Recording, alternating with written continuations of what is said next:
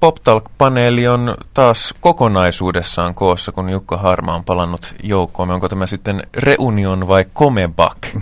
Siitä voidaan olla montaa mieltä, onko niillä asioilla edes mitään eroa. Siitä en tiedä, mutta sepä ei olekaan myöskään tämän kertaisen jakson aihe, niin siitä ei tarvitse sen enempää puhua, vaan tänään puhutaan musiikkiaiheisista kirjoista. Niiden julkaisu ainakin tuntuu, että on viime aikoina ollut kovasti kasvussa ja asiastahan meillä on tietysti puhumassa tuttuun tyyliin Pekka Laine. Päivää. Ja Jukka Harma tuli jo mainittua, mutta on se siellä edelleen. Päivää. Ja Johnny Kniga kustannusyhtiöstä, lausutaanko se niin, on Jyrki Nieminen. Moi moi. Ilmeisesti suunnilleen sinne päin. Kniga. Kniga. K, K ensimmäisenä, G toisena sillä sitten. Niin, joo, totta. Se on, se on, lausutaanko se useinkin väärin? Mm, se lausutaan silloin tällöin myös oikein. Että esimerkiksi niin kuin sähköpostien tai, tai meidän nettisivujen etsiminen, niin se on siis, siinä on talkoita aika paljon monelle ihmiselle. Joo. Me ollaan, aika usein me ollaan kinga. Joskus miettinyt, pitäisikö muuttaa. Ja sitten jos me muutetaan nimi, niin sitten me ollaan taas kniika. Että se on. Niin, niinhän se vähän menee. Jos puhutaan mun, mun kesästä, niin taas monta kertaa tuli kyse, että onko mä Hectorin broidi. Koska mä oon, mutta sanon vaan, että mä oon siis kahdella aalla ja Hector on yhdellä aalla. Mutta oot se silti. Voit se silti olla. Voimme silti olla. Oikea tapaus tietysti, että mitä sun broidille kuuluu. Ei mitään kysellä, vaan että ihan suoraan vaan terveisiä velille.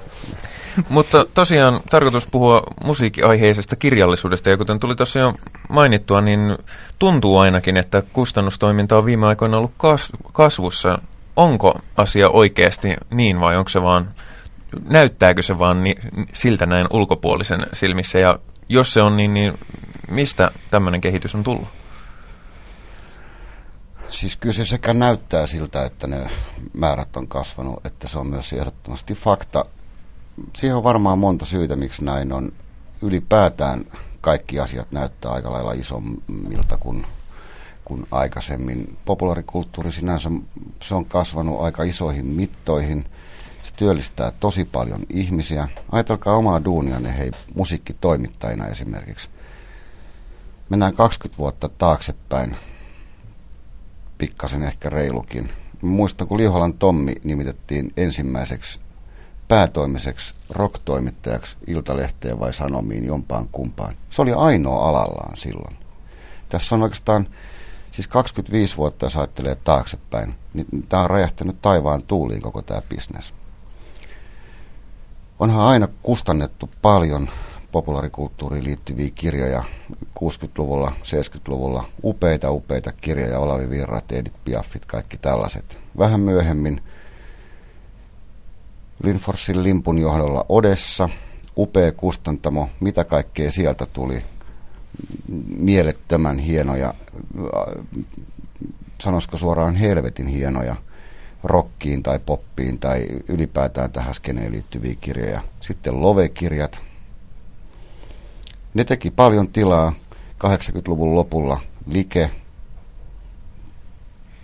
90-luvun tai 2000-luvun alussa, jolloin Sonic Niika perustettiin, mä silloin ajattelin niin, että, että varmaan tämän ajan yksi henki isosti on se, että markkinat kasvaa, jos niiden antaa kasvaa.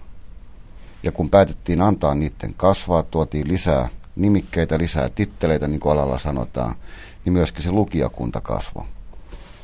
Mä uskoisin niin, että, että se oikeastaan iso kulttuurinen saavutus, mitä rokkikirjat ja poppikirjat on aikaan saanut, on se, että, että me, saava, siis saadaan, me ollaan saavutettu ja saavutetaan jatkossakin koko ajan lisää ja lisää niin sanotusti uusia lukijasukupolvia.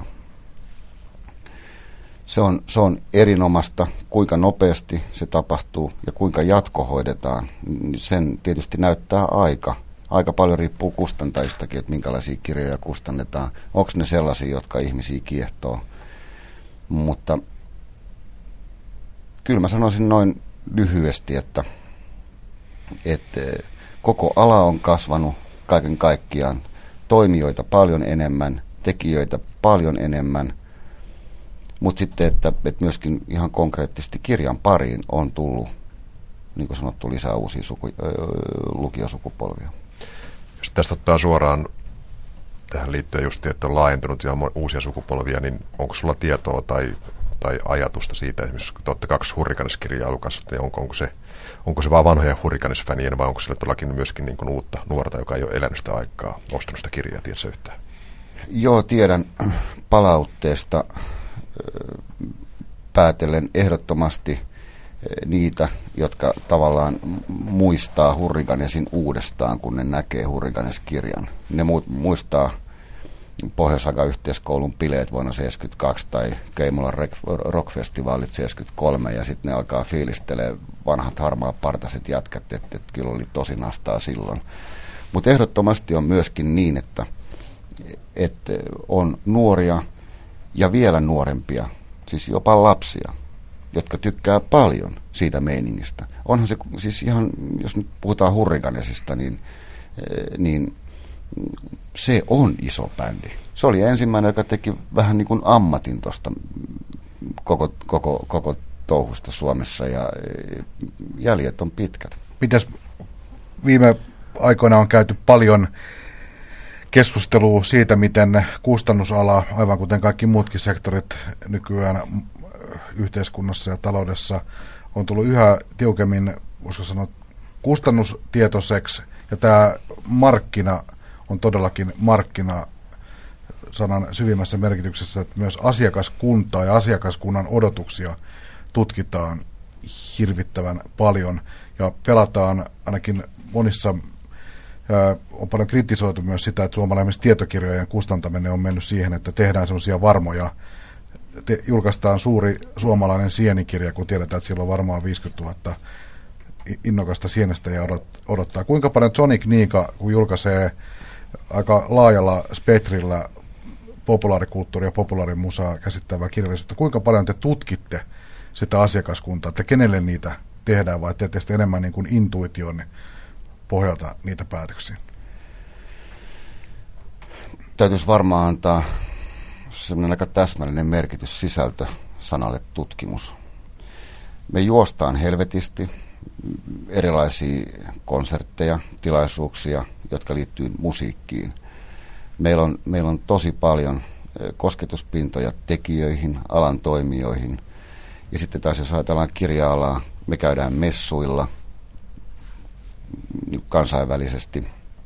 Meillä on, meillä on koko ajan aika iso kontaktipinta ja yhteys kansainvälisiin agentteihin, kirjailijoihin, kustantamoihin ja niin päin pois. Meille tulee eh, ehkä 50-kertainen määrä poppikirjoja luettavaksi joka ainoa vuosi suhteessa siihen, kuinka paljon niistä sitten niin kuin päätyy ulos. Kyllä tämä, niin kuin tämä Paljon puhutaan brändeistä ja sen sellaisista sanoista, mutta kyllä mä lähden siitä, että et, et meidän niin kuin brändi perustuu uskottavuuteen ja se uskottavuus perustuu tosi paljon asiantuntemukseen. Ja sitten se perustuu meidän suoraan sanottuna erinomaiseen henkilökuntaan siinä mielessä, että – että me luetaan paljon, kuunnellaan paljon, sanalla sanottuna juostaan tosi paljon, jotta me voitaisiin löytää sieltä jotain sellaista, joka alalla puhuttaa, ja sen lisäksi jotain sellaista, josta me halutaan itse, että ala puhuu. Kyllä, kyllä me tehdään tutkimustyötä paljon, mutta se ei ole semmoista perin, perinteistä kammiotutkimusduunia, että me laitetaan rillit päähän ja, ja, ja katsotaan numeroita. Katsotaan numeroita. Eikä markkinatutkimusta semmoisessa, lanserataan uusi makkaramerkki markkinoille ja katsotaan, mitä ihmiset odottavat leikkeleeltä tänä syksynä. Hei, kirja toimii siinä mielessä aika hyvin, että meillä on, meillä on tosi luontainen markkinatutkimusjärjestelmä – Kirjalla toimii niin, että, että esimerkiksi syksyn julkaisulista myydään jakelukanaville keväällä. Kevään julkaisulista myydään syksyllä. Ja silloin päästään arvioimaan ennakkomyynnin kautta. Ihan konkreettisesti. Minkälaisiin myynti- tai ostolukuihin kirjakaupan ketjut tai marketit, ylipäätään jakelukanavat on valmiita ihan omalla rahallaan sitoutumaan. Se on aika hyvä konkreettinen markkinatutkimus. Sitten meillä tietysti toimii se, että e, et meillä on elävä yhteys näihin, näihin mainittuihin jakelukanaviin. Me kysytään, kiinnostaisiko tämmöinen kirja. Mitä te olette mieltä? Voisiko tämmöinen liikkua? Tietenkin tällaista keskustelua käydään joka, joka päivä, koska tämä on liikeyritys ja vaikka nämä volyymit ja katteet ei aina välttämättä mitään niin kuin mielettömän isoja olekaan. Ei ainakaan silloin, kun puhutaan tuote, siis ihan selkeästi niin kuin tuotekohtaisista projekteista. Niin, eh, niin kyllä meidän täytyy pitää huoli siitä, että me voidaan ensi vuonnakin vielä kustantaa kirjoja ja silloin se, se vaatii niin kuin pikkasen katetta siihen, siihen toimintaan. Tä, tästä tuli mieleen, kun on viime aikoina tosiaan käyty keskustelua aika paljon Suomessa julkaistavasta tietokirjallisuudesta ja kustannustoiminnan motiiveista, millä ajatuksella täällä kirjoja saatetaan maailmaan, niin on selvästi syntynyt vähän tämmöinen jako isot versus pienet kustantamot, että on käyty tämmöistä debattia ja näiden pienempien tällaisten, voisiko sanoa vähän marginaalissa ja tietyissä tämmöisessä niche-kirjallisuudessa toimivien kustantamien viesti on ollut se, että isot kustantamot ei ole tavallaan kiinnostanut mistään muusta kuin hiteistä. Tai siis, että, että, että, että, että ne myyntiodotukset pitää olla aika korkealla ennen kuin tartutaan. Ja tässä totta kai tulee mieleen heti, että vertauskohtana levyteollisuus, joka toimii vähän sama, samansuuntaisesti, että että että jotain levyä pitää julkaista aika paljon ennen kuin nämä ylikansalliset jätit lähtee niin sanotusti leikkiin mukaan. Niin miten teidän kustannuspolitiikka, mikä on tämmöisen kulttuurityön versus hittihakuisuuden suhde siinä, kun te teette päätöksiä? Se on aika hei, veteen piirretty viiva. Me ei, mä teen meillä kaikki kustannuspäätökset ja, ja en mä osaa kuvitella, että mä tekisin päätöksiä pelkästä hiteistä. Mä kuolen kustantajana samana päivänä, kun mä rupean kustantaa pelkkiä hittejä.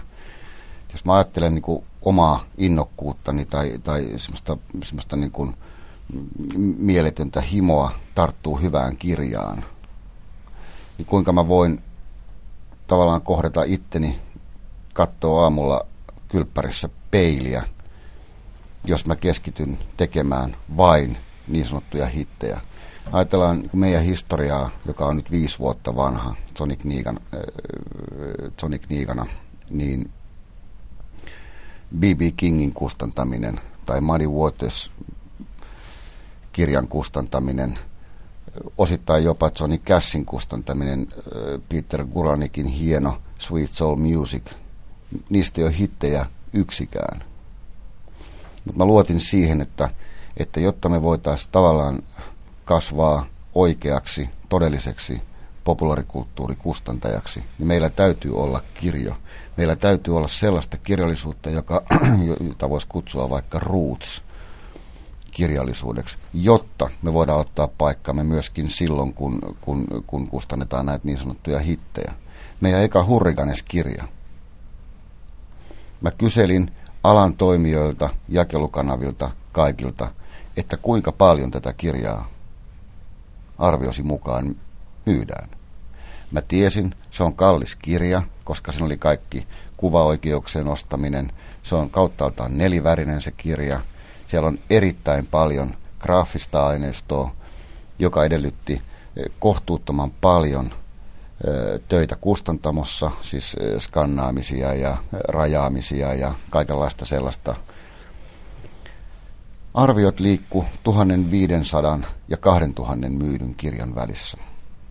Niin kuin totaalimyynti. Totaali, jää, niin kuin, siis totaalimyynti, jolloin sen tavallaan sen tuotekohtaisen kannattavuuden laskeminen pisti pikkasen niin kuin nieleskelemään, että ei helvetti jätkät, että et, niin kuin oikeasti, että mitä jos tehtäisikin pikkus libare siitä. Ei antanut vaan luonto myöten. Ja kirjaa painettiin 10 000 kappaletta. Lähti ihan käsistä. Musta tämä, tähän viittaus just tähän, tai siis näin on, että, että, että alettu kirjallisuudenkin puolella puhumaan niin isosta ja pienestä, joka on siis ollut tuttua ja monta vuotta rokin puolella. Mutta onko siinä taustalla ehkä siis se, että tota, kun ajatellaan isojakin kirjakustantamia, ne on kuitenkin nähty Suomessa pitkään, niin varmasti olleetkin niin kulttuurilaitoksia. Ja to, silloin sitä ajateltu, että se on myöskin niin bisnestä. Ja nyt, nyt on tavallaan tullut ehkä tämän kustannustietouden mukaan, mukaan niin paljon. Ja kun tullut uusia pieniä kustantamia, niin nyt se jotenkin kirjallisuuden puolella on tullut niin aktuaaliksi tämä isojen ja pienien niin erottaminen toista myöskin niin tietysti tavallaan niin ideologisesti, mikä on ollut niin se 60-luvulta lähtien niin rokissa ikään kuin, ja myöskin rokin puolella nyt uudestaan on niin kuin selvästi niin kuin polarisoitunut, polari, polarisoitunut tämä isot vastaan pienet. No me ollaan vähän ambivalentti joukkue mm. siinä mielessä, että että Sonic Niika, joka on itsenäinen kustantamo, me ollaan pieni. me ollaan oikeasti pieni. Me ollaan semmoinen synkkä pieni kolmihenkinen veljeskunta VSOin kellarissa. VSOI taas on iso, niin kuin huge, Suomen suurin ja osa Pohjoismaiden suurinta mediakonsernia ja niin edelleen ja niin edelleen. Että ollaanko me sitten pieni vai ollaanko me iso. Mun mielestä me ollaan aika hyvä ajankuva siinä mielessä, että et, et Mä en ole yhtään varma enää tänä päivänä siitä, että, että, että kuinka keinotekoinen tämä tavallaan tämä isojen ja pienten niin kuin jako on. Mä pidän sammakkoa todella isona kustantamona. Mä pidän sa- savukeidasta Hytösen Villen, Sutisen Villen pienen pientä runoputiikkia Turussa. Mä pidän sitä isona, vaikka ne kustantaa viisi tai kymmenen kirjaa vuodessa.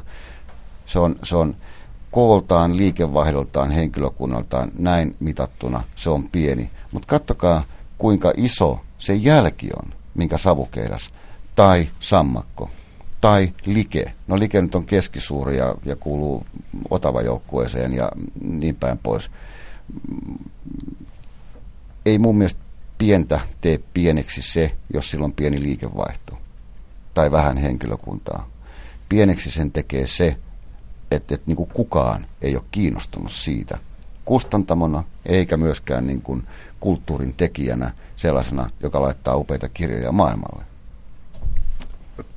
Y- yksi teema, mikä tässä debatissa on pyörinyt, mikä on mun mielestä hirveän tärkeä ja mikä liittyy esimerkiksi tuohon teidän julkaisuun Sweet Soul Music, on yksi kysymys siitä, että julkaistaako Suomessa riittävästi klassikoita – semmoisia, jotka on kerta kaikkiaan jonkun alan definitiivinen teos, niin kuin tässä tapauksessa Peter Guralnik on siis amerikkalainen, voisi sanoa ehkä merkittävin tämmöinen roots-musiikin on. historioitsija, tehnyt Elvis Preslistä keskeisen... Robert Johnsonit. Kaikki bluesin, countryn, soulin historia, ja t- hän, Sweet Soul Music on siis tätä 60-luvun etelän soulia käsittelevää hieno, hieno teos, niin tällaisen kaman julkaiseminen on aika paljon jäänyt just näiden pienten hartioille tällaisen klassikokirjallisuuden, jos puhutaan sitten filosofiasta tai yhteiskuntatieteestä tai tällä, tällaisesta, että se on tietty sivistystehtävä, että ö, kuinka paljon semmoiseen on varaa? Onko se aina kylmä hiki otsalla, kun lähtee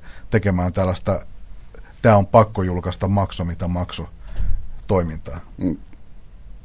Tuntuu, että sä oot ollut joskus pienessä kustantamossa töissä, koska se kylmä hiki on juuri se juttu, kylmä hiki tai kylmä rinki. Ne on just sitä, että, että kyllä kustantajan täytyy pystyä ottamaan riski ja astumaan tavallaan niin kuin, jos ei nyt ihan tyhjään, mutta sanotaan niin kuin johonkin sellaiseen, jota ei ole siis ihan rehellisesti sanottuna pystynytkään niin kuin laskemaan tai määräämään niin kuin etukäteen että tämä lähtee tai tämä ei. Mä puhuin näistä B.B. Kingistä, Muddy Watersista. Mm, eh, Sweet Soul Music, erinomainen esimerkki juuri tässä sarjassa. Kun puhutaan hiteistä, niin mä pidän näitä kirjoja ihan aitoina hitteinä, vaikka ne on myynyt sanotaan 1500-2000 kappaletta, joka kuulostaa pieneltä määrältä. Mutta se on määrä, joka on tuonut sen kulurakenteen, mikä niiden kirjojen myötä taloon tuli niin, eh, niin ne on täyttänyt tehtävänsä. Ne on täyttänyt erinomaisesti sen kulttuuris, kulttuurisen tehtävän, mikä kustantajalla ja kirjalla ehdottomasti on. Mutta sitten ne on täyttänyt myöskin sen taloudellisen tehtävän siinä mielessä, että ne on tuonut omansa takaisin. Ja se riittää. Myönnän, että, että olen tehnyt monta kustannuspäätöstä, jossa kirja ei ole tuonut omiaan takaisin. Se on tehty niin kuin tappiolla, mutta en mä silti osaa ajatella niin, että mä katuisin sitä kustannuspäätöstä, mikä on tehty. Missä se, jos puhutaan kaupallisesti, niin missä se hitin raja sun mielestä menee? Jos ajatellaan tällaista kultalevyajattelua, että kuinka paljon on paljon myytyä kirjaa? Onko se 10 000 myytyä Hurrikanes kirjaa? Se on kova tulos. Se on paljon. Se on erittäin paljon. Hmm. Missä vaiheessa sulla alkaa niin kun, tota, kulmakarvat koho, kohomaan? Että oho. Kyllä mulla, kyllä mulla kohoo ehdottomasti hei viides tuhannes. niin kun mä rupean funtsaa, että hei kundit, että et, et nyt niin kuin päätyy ja sitten siitä läpi, että et, niin kuin, oikeasti se, se on, 5000 on paljon. Mennään 10 000. Mä kustansin viime syksynä niin Pahkasika-katalogin. Niitä on tullut, se nyt ei ole suoranaista musiikkia, mutta mut se on ehdottomasti populaarikulttuuria. Niin, niin Paretskoin Markku Pahkasian ikiaikainen päätoimittaja katsoi mua niin kuin aivan aidosti säälivästi – totta kai sä kustannat, jos sä haluat. Niin kuin, ei tämä mikään ongelma, että ei tässä niin kuin mitään niin kuin, tämmöisiä isoja vaatimuksia mulla ja niin päin pois. Et jos sä haluat sen 1500 kappaletta niitä myydä, niin, niin, niin anna mennä. Kirja myi 15 000 kappaletta. Niin kuin, siis mulla lähti tupea päästä niin kuin seitsemässä ja puolessa tuhannessa. Mä rupesin miettimään, että tässä ei ole mitään järkeä, hei. Vanhat pierut niin kuin vaati keskeluttaa ärkioskeihin – ja sitten kun maailma muuttui tosi hulluksi, paljon hullummaksi kuin pahkasika, niin ne lopetti koko lehden, koska ei ne keksinyt enää juttuja. Sitten eletään vuotta 2007, jolloin on kaikki brändit ja trendit ja standit ja, ja kaiken maailman niin kuin jätkät juoksee pitkin nurkkiin konsulttisalkku kourassa ja lasku, taskulaskin toisessa kädessä ja kertoo, että nyt kannattaa tehdä sitä ja tätä ja tota. Ei tämä ole niin yksinkertaista. Yksi äh, kai se liittyy tähänkin kyllä, menekkiin liittyy, niin siis tiedetään selvästi, että levy, levypuolella, niin kuin voisi sanoa, että koko vähittäismyynti on, ainakin Suomessa, on tuolla kriisissä. Äärimmäisen vaikea saada levy, levykauppaa, mikä on niin kuin, eli voi tapahtua niin, että jotain levyä myydään kaksi tai kaksikymmentä kappaletta sen takia, että se ei pääse yksilöisesti niin markkinoille sitä ensimmäistäkään, niin kuin, ensimmäistäkään porrasta, mikä on niin kuin kirjojen puolella voidaanko lähteä siitä, että sillä, sillä ei voi julkaista sellaista levyä, se, semmoista kirjaa, joka myy vain sen 20 kappaletta? Siis kirjalalla on semmoinen järjestelmä, jonka järjestelmän avulla haluttiin nimenomaan se, että pienissäkin kirjakaupoissa haja-asutusalueilla tai pienemmissä kaupungeissa niin olisi saatavilla mahdollisimman paljon kirjoja. Ja, ja, ja luotiin tähän tälle alalle sellainen järjestelmä, jota kutsutaan näytevarastojärjestelmäksi. Mä pidän sitä näytevarastojärjestelmästä sen takia, että se periaatteessa takaa sen, että on yksi kappale sitä kirjaa, niin, niin Haapaveden kirjakaupassa niin, niin siitä kiinnostuneen ihmisen niin kuin kopeloitavissa konkreettisesti omissa käsissä – Tämä näytevarastojärjestelmä tarkoittaa sitä, että kun mä määrittelen esimerkiksi painosta johonkin kirjaan, niin mulla on, mulla on oikeastaan kolme vaihtoehtoa valita se näytevaraston laajuus. Mä voin laittaa näytevarastoon 100 kirjaa, tai mä voin laittaa vähän reilu 200, tai mä voin laittaa reilu 300 kirjaa. Ja jos mä laitan minkä hyvänsä näistä, niin se tarkoittaa sitä, että mä en saa niistä rahaa penniäkään ennen kuin se kirja on myyty. Usein käy niin, että sieltä tulee sellainen kolhintunut ja vähän, vähän ryppynen ja murheellisen näköinen kirja, kun se on vuoden reissannut siellä näytevarastossa, niin se tulee takaisin. Mutta mä silti pidän niin kuin, niin kuin kulttuurisesti tärkeänä sitä, että se käy sen reissun siellä. Saa mahdollisuuden. Että se saa mahdollisuuden. To, toinen, niin kuin, mikä, mikä tähän logistiikkaan tai saatavuuteen niin kuin, niin kuin liittyy, on se, että et, et, kun tunnettua on, niin me ollaan osa VSOYtä, itsenäinen kustannusyksikkö. Ja VSOin logistiikkajärjestelmä on aivan ehdottoman toimiva. Käytännössä joka ainoan kirjan osalta niin, niin on niin, että se kirja on kirjakaupassa ennen kuin mä saan sen itse edes käteen kustantajana. Ja silloin mun mielestä asiat on periaatteessa aika hyvin. Mitä sitten taas tulee siihen, että kuinka nämä kirjat on esillä kirjakaupassa, niin se on aika kylmä logiikka.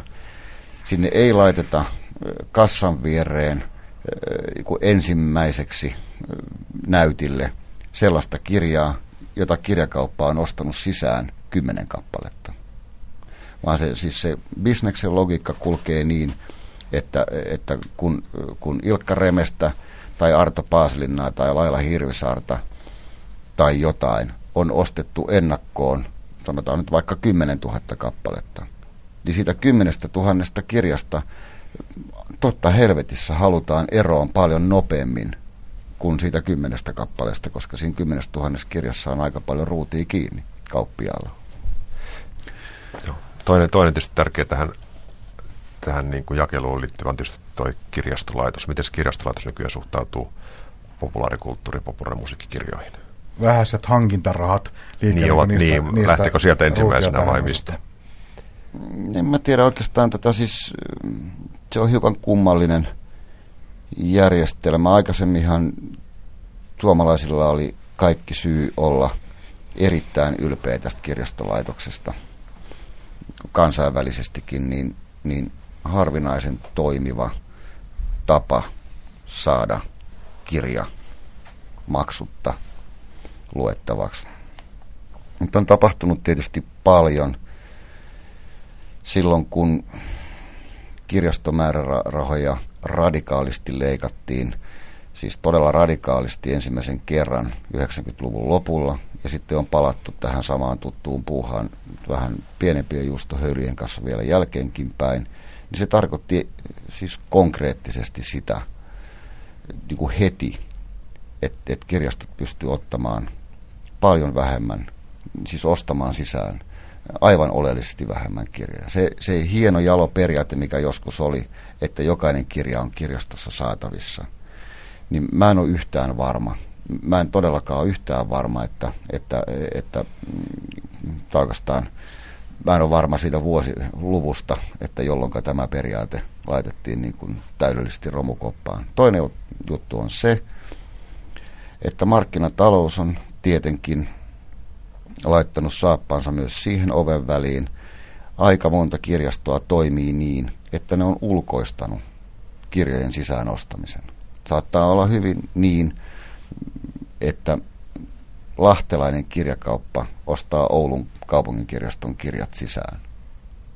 Ja silloin jos ajattelee sitä lahtelaista kirjakauppiasta tai ylipäätään ketä kirjakauppiasta hyvänsä, joka ostaa kirjoja sisään, niin kuinka se sen, sen yhden ja saman ihmisen logiikka muuttuisi siitä, kun se ostaa omaan kauppaansa kirjoja sisälle tai se ostaa sinne kirjastoon sisään. Jos se kerran on nähnyt vaivaa ja tutkinut, että ahaa, että nyt on toi Ryynäsen kirja myynyt 500 000 kappaletta, niin ostanpas sen sisään. Ja kai kukaan hullu näinä kireinä aikoina tee toista kertaa duunia ja alan miettiä, että olisiko joku tämmöinen vähälevikkinen kirja, joka kannattaisi tänne kirjastoon ostaa. Jos miettii tuommoisia isompia hittejä tai ainakin isompien esillä olevia kirjoja, niin sä itsekin mainitsit teidän menestys tarinoista pari, Hurriganes ja Pahkasikakeissi.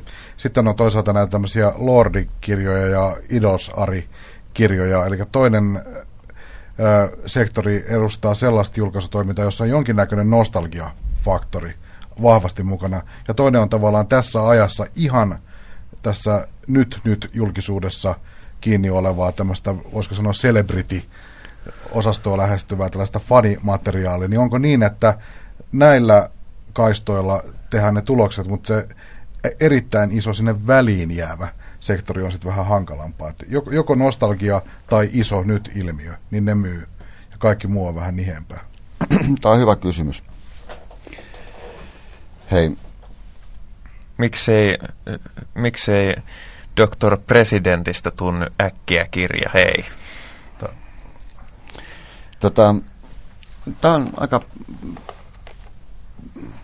Tämä, tämä on tosi hyvä kysymys. Ne on molemmat tosi tuoreessa muistissa, sekä Lordikirja että sitten toi, toi Idols-Ari-kirja. Ne on kaksi täysin eri, ne on täysin erityyppistä kirjaa. Lordikirjan osalta niin me päästiin ripeästi eteenpäin ja siihen nähden, että minkälainen fyysinen olento Lordikirjasta tuli. Täysin nelivärinen, mieletön graafinen aineisto, valokuva-aineisto, komea teksti, erittäin definitiivinen laitos. Ni, niin kaikki tapahtui todella nopeasti, mutta samaan aikaan Revon tuli kustannus kustansi sellaisen noin 10 euron hintaisen pienen pienen vihkosen Lordista, jota myytiin sujuvasti ärkioskeilla ja niin edelleen, joka myi 20 000 kappaletta tai jotain sellaista. Me myytiin sitä meidän Lordia selvästi alle 10 000 kappaletta. Siltikin me kustannettiin tänä keväänä Idols Arista kirja, josta tehtiin tämmöinen edullinen, vähän reilu kympin maksava, vihkonen, no joku, joka haluaa, niin voi kysyä, että olisiko nyt siitä miehestä isompaa kirjaa saanutkaan, mutta, mutta, mutta meidän päätöksentekoprosessi kulki niin, että, että tähän Idols Ariin täytyy reagoida, kuten tietysti Lordiinkin, mutta tähän Ariin vielä nopeammin tehdä sitä kirjasta vielä halvempi, jotta me voitaisiin tavoittaa sitä fanikuntaa, mikä tällä lahtelaisella kummajaisella on. Mä tarkoitan tällä Lordikirja kommentilla sitä, että, että oli, oli kaksi tapaa tehdä se kirja. Tehdä siitä semmoinen hieno kuvakollaasi, satsata siihen ulkoasuun, satsata tekstiin, ylipäätään siihen hahmoon tai olla satsaamatta. Ja me satsattiin siihen. Valinta ei ole aina niin kuin, se ei ole kauhean yksinkertainen, tai sanotaan, että se ei ole niin kuin kauhean helppo. Se olisi helppo tehdä semmoisia kympin kirjoja, nopeasti reagoida johonkin juttuun. Mutta kun meillä on pyrkimyksenä, tavallaan kunnianhimoisenakin pyrkimyksenä Sonic Niikassa – niin, niin tehdä siitä olennosta, jota kirjaksi kutsutaan, tehdä sitä hieno. Siis, siis esine, joka on nastan näköinen, joka on viimeisen päälle funtsattu sekä sisältä että päältä. Oliko se, ää, anteeksi, alle, alle 10 000, oliko se pettymys teillä? ei se pettymys ollut, se ei ollut taloudellisesti, eikä se ollut, eikä se ollut myöskään ulkoasullisesti pettymys. Ehdottoman kannattava hanke. Ja se oli siinä mielessä mielenkiintoinen hanke myöskin, että, että mä en ollut koskaan aikaisemmin edes kuullut tällä alalla sellaista niin kuin kustannussopimuksellista rakennetta. Mähän tein kustannussopimuksen Sony BMGn kanssa – tästä hankkeesta, tämmöinen joint venture-sopimus, jossa me eh, niin kuin täysin tämän markkinatalouden nykytrendien mukaan splitattiin kulut 50-50, splitattiin tuotot 50-50, tehtiin kvartaalien mukaiset tulokset myynnistä, kuluista, kaikesta. Mielenkiintoinen prosessi ja silloin tuli miettineeksi, että sorry, tuli miettineeksi, että onko tässä tavallaan niin kuin yksi tulevaisuuden suunta tehdä erityisesti populaarikulttuuriin liittyviä kustannussopimuksia. Niin kuin, niin kuin tämmöinen eh, poikkikulttuurinen yhteistyö levyyhtiön tai leffayhtiön ja kustantajan välillä. Onko tämä Ari samantyyppinen? Joo, kyllä. Joo. No, no siinä, siinähän on tietysti pa- pakko tota, pakko nyt tähän ottaa sitten tässä vaiheessa se Inisian roolia ja kysyä sitten, että, että mikä, mikä siinä on tavallaan motivi julkaista niitä, niitä kirjoja. Että Sony BMGn motivi on ihan selvä my, myydä levyjä, tehdä tavallaan, tai levybisneksen tekeminen on, on ennen kaikkea nykyään kai, niin kuin alalla sanotaan, tähtibrändien rakentamista. Ja noin molemmat keisit on tietysti heidän näkökulmasta ihan selviä tapauksia. Niin mikä on tavallaan se kustantajan positio sit motiivi olla mukana siinä. Mun on esimerkiksi vaikea nähdä, kun ajatellaan tuota Ilos Ari-kirjaa. Se sama hebohan nyt pyörii lehtien kansissa ja on osa tätä tämän hetken niin kuin tällaista julkisuus todellisuutta ja myllerrystä ja tekee musiikkia siinä sivussa, niin millä kentällä siinä niin kuin kirjakustantaja paini? Olette sitten niin kuin seiskapäivää lehtien ja muiden kanssa ihan sama, samalla laarilla pöyhimässä? Kyllä varmaan. Kyllä varmaan. Siis se, että Mä uskon, että tähän kirjan kustantamiseen on, on olemassa niin kuin yhtä sellaista niin kuin kiveen kirjoitettua sääntöä, että, että pidä tästä loppuelämäsi kiinni. Jos tässä yrittää olla hereillä, niin silloin tästä täytyy vähän etsiä, ehkä mahdollisesti osua vähän ohikin välillä. Kyllä Idols Ari-kirjan niin kuin se koko juttu paljolti oli siinä, että me haluttiin olla kustantamona hereillä, olla mukana sellaisessa populaarikulttuurin ilmiössä, joka kansaa puhuttaa. Me haluttiin mahdollisesti löytää siihen joku näkökulma, joka ehkä ei olisi tullut vielä. Kertoa miehen tarina yksissä kansissa isompana tekstinä kuin mitä sanomalehti tai aikakauslehti tai joku muu media sinänsä pystyy. Se, että kuinka siinä onnistuttiin, niin – niin se on varmaan, varmaan itse kunkin lukijan niin kuin arvioitavissa, mutta, mutta kyllä mä pidän paljon siitä niin kuin prosessista, mikä me käytiin sen Idolsarin yhteydessä. Me oltiin nopeita, todella nopeita. Me oltiin hereillä. Me saatiin kirja ulos kaikesta huolimatta. Ihan muutamassa viikossa siitä, kun idea syttyi, niin, niin meillä, oli, meillä oli kirja kourassa. Enkä mä sitä paitsi nyt kauheasti ininää tuossa huomannut, että et, et sä ehkä osasit piilottaa sen. No ehkä, ehkä, ehkä lähinnä se, in, in, in, in, Sitä... se periaatteellisesti minusta kiinnostavampi oli, oli kysymyksen, ikinä ei pitäisi kysyä kahta asiaa yhdessä kysymyksessä, se oli, oli taas sääntö numero yksi. Eli se, ja point, katsoit joint, minua vielä sille merkitsemästi. Tämä, tämä, tämä ajatus tämmöistä joint venture-hankkeesta, eli levy, levy ääniteteollisuus ja kustantamoteollisuus löytävät toisensa jonkun yhteisen projektin ääreltä, niin, niin mikä on tavallaan silloin se kustantamon motiivi muu kuin kaupallinen, kaupallinen motiivi? Siis olla tällaisessa niin kuin markkinointiponnistelussa mukana. Meillä oli, meillä oli ehdottomasti kaupallinen motiivi, enkä mä siinä kauheasti pahaa näe. Näin, näin tuli tehtyä. Se, että pärjättiinkö me niin, niin siinä kaupallisessa motiivissa, niin siihen mä en vastaa, koska sä oot kysynyt sitä. Joo. Niin siis mä näen tuossa Pekan, Pekan, Pekan tahallisessa tai tahat, tahallisessa provosoinnissa tavallaan sitten se, että hän, tai siis tausta on tietysti just se, että niin lähdetään, levybisnes on bisnestä ja, ja, ja kirjojen on, on jotain muutakin kuin bisnestä.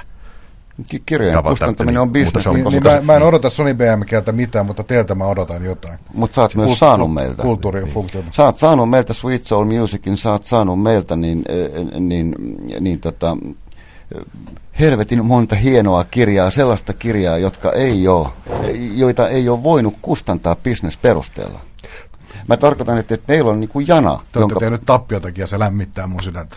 Mä oon tosi iloinen, että musta sä voisit soittaa tuonne Veessoihin mun pomoille ja sanoa, että et, et, et, sä olet iloinen siitä, että mä oon tehnyt tappiota. Voiko mä tehdä tässä pienen paljastuksen?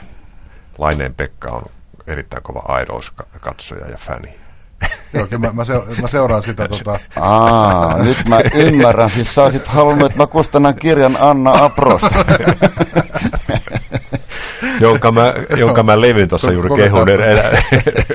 Periaatteellisesti naamioitu Jorin, Jorina niin kuin ja, ja. Pyy, pyykästiin, pyykästiin pois, mutta to, totta kai siis, e, e, ja näin, näinhän maailma toimii, mutta mun mielestä tämä on yksi tavallaan ehkä keino valasta sitä kustannustoiminnan tiettyä semmoista ristiriitasta luonnetta, joka on jopa jotain sukua sille, mitä me täällä – puuhailemme, että on tavallaan ristiriitaisia odotuksia, että on toisaalta tämmöinen, että pitäisi tavoittaa mahdollisimman suuria kansanjoukkoja ja sitten samalla tehdä jotakin hyvää ja arvokasta pienelle jengille.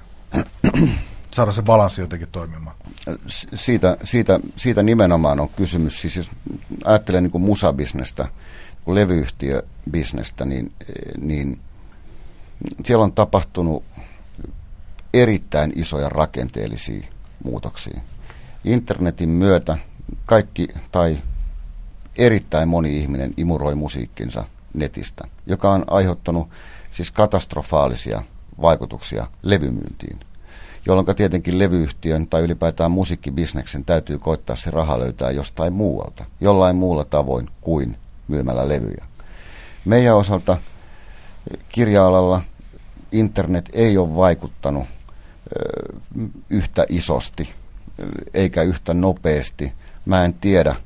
Ehkä jossain vaiheessa sitten, kun noin noi näyttöpäätteet vähän pienenee, niin jengi menee illalla näyttöpäätteen kanssa sänkyyn ja lukee siellä kirjansa näyttöruudusta tavaten. Mutta tota, se ei, siis musta kirja-ala on liiketoimintaa, se on ehdottomasti liiketoimintaa, koska jos se ei sitä olisi, niin se loppuisi. Jokainen kustannuspäätös, minkä mä teen, niin sitä voidaan käyttää niin kuin niinkin inhottavaa nimeä kuin investointipäätös. Se itse asiassa on aika tyyli puhdas investointipäätös. Siinä mietitään kulut, kuinka paljon nämä oikeudet maksaa, jos on kysymys käännöskirjasta, kuinka paljon se käännös maksaa, kuinka kauan sen kirjan täytyy olla kustantamossa, jotta voidaan tarkistaa käännös, toimittaa se kirja, tehdä sinne niin kuin, typografia, tehdä kannet, painattaa se kirja. Ne kulut täytyy pystyä laskemaan aika tarkkaan. Mutta se, että meidän liiketoiminta, jos mä ajattelen niin kuin Sonic Nigaa, me ei olla yhden kirjatuotannon varassa, jotta me saadaan niin kuin tulos. Meidän täytyy pystyä laskemaan niin, että, että jos me kustannetaan 40 kirjaa vuodessa, niin meillä tietty määrä niistä 40 kirjasta, tietysti mahdollisimman iso määrä, on sellaisia, jotka tuo selkeästi rahaa taloon. Mutta joka vuosi meillä on kirjoja, ehdottomasti, jotka ei tuo taloon niin paljon kuin ne on talosta vienyt. Vielä kerran sanon, että et, et, et mua ei silti kaduta yksikään sellainen kirja, joka on jäänyt tappiolle. Koska, koska se, että se kirja jää tappiolle, se ei tee sitä kirjasta huonompaa. Eikä se tee siitä vähäpätösempää kulttuurisessa tai sivistyksellisessä mielessä. Ja niin toi, lähtökohtaisesti. Ja toisaalta eiköhän tuossa ole ihan, voisi kuvitella näin ulkopuolisenakin, että tuossa on ihan sama ongelma kuin missä tahansa leffojen tai musiikin tekemisestä, että kuka pirusen hitin etukäteen tietää. Just näin. Sehän olisi aika easyä, jos se olisi joku kristallipallo olemassa. Yksi, yksi tosta, mikä liittyy tuohon, voisiko sanoa alan taloudelliseen logiikkaan ja Suomen ehkä semmoiseen erityislaatuun, liittyy varmaan kieleen ja maan koko ja näin poispäin. Okei, täällä julkaistaan paljon musiikkikirjallisuutta suutta hirvittävän suuri osa siitä on käännöskamaa. Eli oikeudet lienevät jo, jollakin tavalla järkevissä hinnoissa, kääntäminen on järkevissä hinnoissa, koska niitä kirjoja kannattaa tehdä, mutta onko täällä paukkuja tehdä suomenkielistä alkuperäistuotantoa yhtä kunnianhimoisesti kuin esimerkiksi missä on suomalaiset Sweet Soul Musicit, kansallisesti merkittävistä aiheista tehdyt suomalaiset musiikkikirjat, niin siellä sektorilla on kovasti hiljasta. Laita yksi aihe peli. Öö, no vaikkapa punkin juhlavuotena suomalainen punk rock. Tulee meiltä syksyllä ulos. Ja, ja definitiivinen teos Definitiivinen. Meillä on bileet Tavastialla syyskuussa. Mä laitan kutsun, siellä julkistetaan kirja. Ihan oikeasti. Siellä on siis, tätä mä tarkoitin, että laita yksi aihe peliin. Totta helvetissä, ilman muuta, ehdottomasti Suomessa on tilaa ja mahdollisuuksia tehdä definitiivinen, siis ilman muuta. Joten, jotenkin siis se kuva, kuva näyttäytyy sellaisena, että siis kirjoja tulee, mutta se to, toiminta on huomattavasti harrastelijamaisempaa ja räveltävämpää, johtuen varmasti siitä, että siitä on vaikea saada tota, kenenkään ihmisen elantoa. Samalla tavalla kuin näiden amerikkalaisten ja brittiläisten alan huipputekijöiden, niin se on aika pitkäjänteistä duunia, mitä ne tekee. No, sen verran alaa tuntevana tiedän, että se on aika vaikea uppoutua johonkin elämänkerta hankkeeseen vuosikausiksi. jos se myydään Suomessa suomalaisilla niin kuin taloudellisilla raameilla? Hei, Suomessa on itse asiassa häkellyttävän suuri määrä todella hienoja populaarikulttuurin kirjoittajia. Luodosanttu, Linforsin limppu, pitkä lista, jotka pystyy tekemään sen tekstin kirjaksi saakka. Puhumattakaan niistä, jotka kirjoittaa sitten journalistisia sisältöjä milloin mihinkin mediaan. Mutta mä oon vähän niin kuin eri mieltä siitä, että, että täällä ei olisi asian eteen niin kuin tehty. Ajattele JJtä, ajattele Tiimalasin Santaa, no nostamatta nyt kauheasti tässä omia duuneja, mutta sanotaan meidän Ganes-kuvakirjat, meidän Hurrikanes-kirjat, ne on aika definitiivisia, vaikka ne kertoo yhdestä bändistä sinänsä. Mä uskon, että toivon... Mun mielestä on poikkeuksia, mitä sä luettelet yleisestä tasosta. Niitä on aika monta niitä poikkeuksia. Mm. Ja mä uskon siihen, että niin kuin alussa sanoin, että kun, kun titteleiden määrä, nimikkeiden määrä kasvo, nämä markkinat myös kasvo.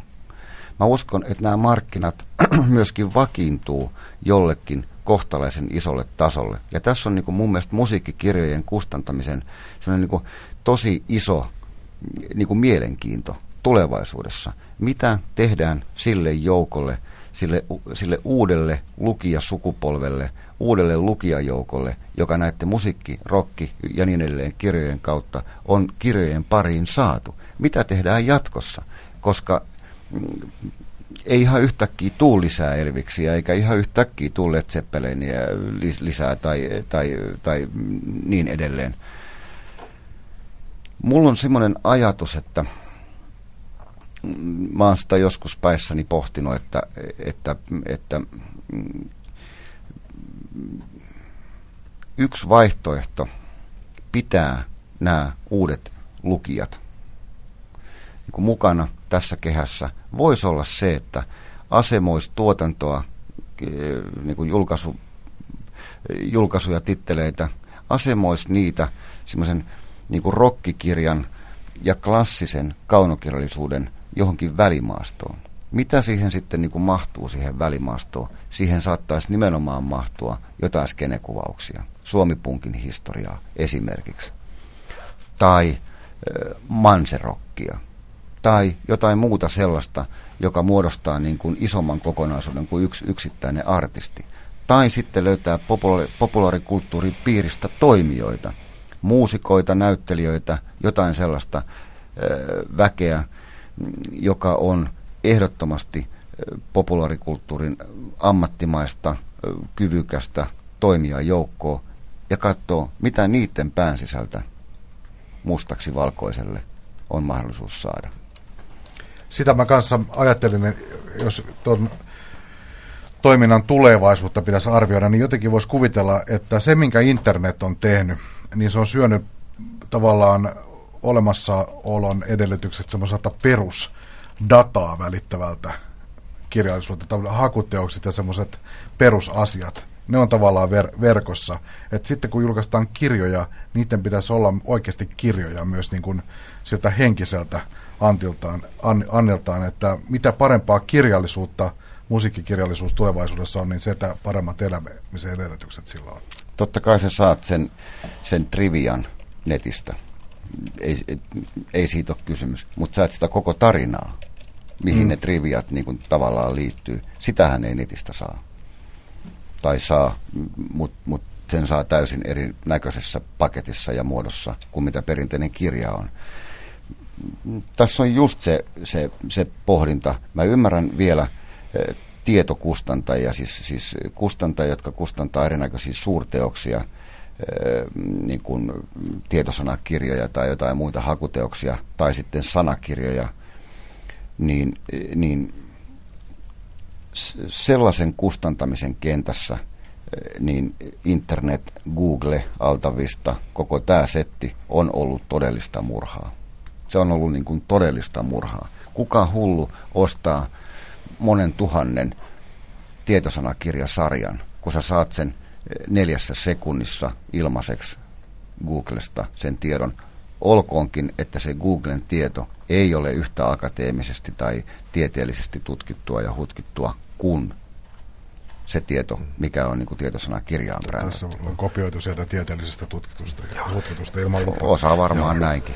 Jos, jos tulevaisuus ei ole ehkä sitten tietokirjojen tällä, tällä tasolla, niin ehkä tietysti voisi ajatella, jos ajatellaan tulevaisuutta, niin mä näkisin myöskin aika positiivisena toisaalta tämän populaarikulttuuri- ja populaarimusiikkikirjallisuuden niin kuin tarpeen, koska toisaalta on tämä voimakkaasti ja hienosti noussut tavallaan fänikulttuuri, joka on tietysti pohja antaa ainakin elämäkerrolla aika nopeasti tämmöisille arikirjoille, mutta toisaalta on niin kuin, tavallaan populaarikulttuurin kasvaneita uusia sukupolvia, jotka niin kuin, tavallaan vaatii semmoista tiettyä niin kuin, näkemyksellistä.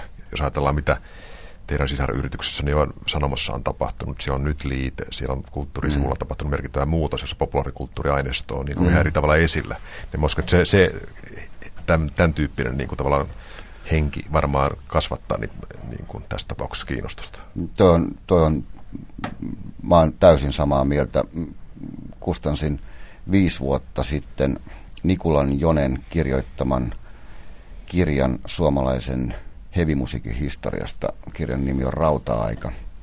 Mun kollega kirjoitti takakanteen tekstin, jonka ensimmäinen lause kuului niin, että jotenkin niin, että, että hevimusiikki ei ole Suomessa valtakulttuuria tai näin. Ja se ei pidä enää paikkaansa. Mä oon täysin varma, että jos ei tänä vuonna, tämän vuoden puolella, niin viimeistään ensi juhannukseen mennessä, kun Matti Vanhanen esittelee eh, valtion seuraavan vuoden tulo- ja menoarvion viitekehyksiä, niin se on kasvattanut itselleen pitemmän letin kuin Jonella on – ja se puhuessaan niistä attribuuteissa heiluttelee sitä lettiinsä rytmikkäästi puolelta toiselle. Mä lyön vetoa tästä. Teillä menee siis hyvin. En tiedä, meneekö meillä vai meneekö hevimusiikilla hyvin? Pitäisiköhän tuo veto lähteä mukaan? Olen mies. Onko sun mielestä olemassa joku, sanotaanko maailmalla kukkiva populaarimusiikkikirjallisuuden laji, joka täältä puuttuu? Kyllä mä viime vuonna kustansin semmoisen Jenkkisotilaan blogin. Se luukutti Irakissa iPodesta, Metallicaa ja pelkäs poterossa niin perkeleesti, että mitä tässä hommassa niin kuin tapahtuu. Ja se kirjoitti siellä blogia kaikesta siitä, mitä se ympärillään näki jotenkin musta tuntuu, että sen tyyppinen niin kuin kirjallisuus tai ylipäätään niin kuin asioiden ylöskirjoittaminen voisi olla yksi juttu, joka saattaa lisääntyä. Tavalla tai toisella niin kuin tässä hetkessä tapahtuva, että sä suodatat tavallaan koko oman historiasi ja perheeshistorian, kaikki ne arvot, koko sen elämän, minkä sä oot elänyt, niin sä yhdessä impulsiivisessa hetkessä, sä merkkaat ne asiat muistiin ja ne ilmestyy blogina ja sitten sitten tehdään kirja. En mä tiedä, onko tässä mitään tolkkua, mutta jotain tällaista mä oon miettinyt, että et, et, niin kun, onko se sitten kirjallisuutta vai kirja, kirjoittamista niin kuin enemmän, niin, niin mä tykkäsin paljon sitä kirjasta just sen takia, että, että, että kaikki pelko tai toivo tai ikävä tai asiat, mitkä, mitkä tällä kirjoittajalla oli mielessä. Ne ei ollut mitään irrallisia käsitteitä jossain taivaanrannassa, vaan ne, vaan, vaan, vaan oli ihan selkeästi arvoperusteisia, jotka, jotka arvoperusteet liittyivät sen kundin omaan historiaan ja elämään. Hieno teksti. Kyllä mä itse uskon kanssa muun muassa tämän tyyppisen lähestymistapaan, tai mihinkään tahansa semmoisen, joka oikeasti mahdollistaa semmoisen, voisiko sanoa, kirjallisen ulottu, ulottuvuuden ja semmoisen tavallaan monit, monitasoisuuden ja subjektiivinen historia, ja, tai historian suojat, suodattaminen rohkeasti niin kuin oman kaalin läpi, niin sehän on niin kuin historiassa tuottanut myös tällä sektorilla. Tota, mutta se on aika vaativa laji. Se, se vaatii kirjoittajalta aika paljon. Joo, joo, joo. Joo, joo, joo, siis kirjoittaminen ylipäätään vaatii kirjoittajalta paljon, niin kuin oikeasti. Se, siis sen näkee siinäkin, että, että kuinka hankalaa monelle kirjoittajalle on, on se, se tavallaan se lopullinen viimeisin versio sitä käsikirjoituksesta niin kuin jättää kustantajalle. ihan kun mä veisin siltä ihmiseltä nenän tai käden tai, tai vasemman nännin. Se on aina kirjoittajalle, se on niin iso pala omaa itteensä, kun se, kun se teksti on tässä ja sitten se menee kaiken, kaiken maailman niin kuin, niemisten mietittäväksi tonne, tonne maailman turulle ja toreille, niin iso paikka. Mutta tähän joudutaan tällä kertaa päättelemään tämänkertainen Pop Talk-asiastahan riittää keskusteltavaa, kes, keskusteltavaa vaikka kuinka moneksi ajaksi. Ja keskusteluahan voi tietysti jatkaa. Se on helppoa esimerkiksi tuolla PopTalkin sivuilla, eli blogissa blogit.yle.fi kautta pop-talk, ja sitten on tietysti Ylen podcastien sähköpostiosoite on are, hetken, miten se oli, arena.podcast at yle.fi. Mutta tähän loppuun otetaan vielä nopeasti, käydään paneeli läpi, käydään tämä meidän sykähdyttävä kokemusosiomme läpi ja katsotaan tällä kertaa, että onko teillä jotain erityisiä lukukokemuksia nimenomaan tältä populaari, populaarimusiikin lukemiston alueelta, mitä olette käynyt? Ja aloittakaa. Kuka haluaa aloittaa? Vieras ensiksi. Vieras. Mm. Mä haluaisin nostaa yhden oman kirjani tähän, mutta mä en sitä nyt ihan, ihan häveliäisyyssyystä tee. Mä haluaisin nostaa Rinteen Harin Juise on Juise off-kirjan, joka, joka, joka on niin erilainen – tapa lähestyä jonkun ihmisen ö, uraa, töitä, kaikkea sellaista. Mutta mä nostan kaksi kirjaa, kahta pyydettiin.